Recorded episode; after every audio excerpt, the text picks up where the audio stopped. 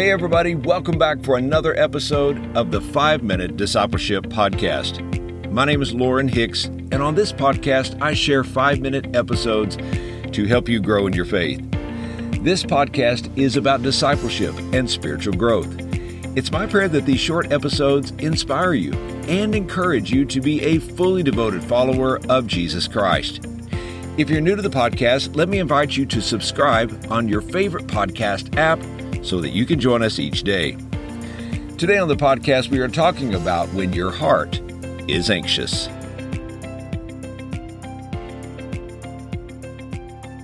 Do you struggle with anxiety? Have you been anxious lately? You know, throughout my life, to varying degrees, I have battled anxiety. When I was growing up, I was anxious about being liked, fitting in, making the team, and being good enough. As an adult, I've been anxious about making enough money to support my family. I've been anxious about car problems, health issues, and trying to buy a home. As a pastor, I've been anxious about the ministry. I've wondered, will I be accepted as the new pastor? What if people don't like my preaching? What if they won't follow my leadership? What are we going to do if there's not enough money coming in the offering to support the church? Why do people leave the church? I was recently talking with a student who is preparing to move out of state for her freshman year in college. Naturally, her heart is a bit anxious about this transition. Later, when I spoke to her parents, they too expressed some worry and anxiety about their daughter moving out of state at the age of 18. If you have battled anxiety, you are not alone. We all struggle from time to time, whether as a way of life or due to particular circumstances that are beyond our control. It brings about physical reactions like shaking, increased heart rate, shortness of breath, sweating, frustration, and anger. Even depression can be linked to a series of anxieties we experience in life. Anxiety by other names are worry, apprehension, nervousness, concern, and fear. Anxiety asks questions like, What will happen? What will they think? Will I be accepted?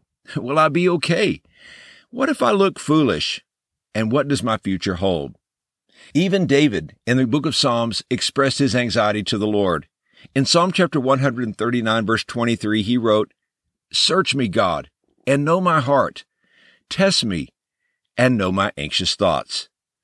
We need to recognize that God knows about our anxiety. He is with us and he cares about how we feel. So what can we do with our anxiety? Well, the answer is to fight back. Anxiety is a form of fear. 2 Timothy chapter 1 verse 7 says, For God has not given us a spirit of fear, but of power and of love and of a sound mind. Repeatedly in scripture, we are given this command, fear not. Now, I know, I know, it's here that you're asking, but how? How can we fight back? Well, listen to these words from the great apostle Paul.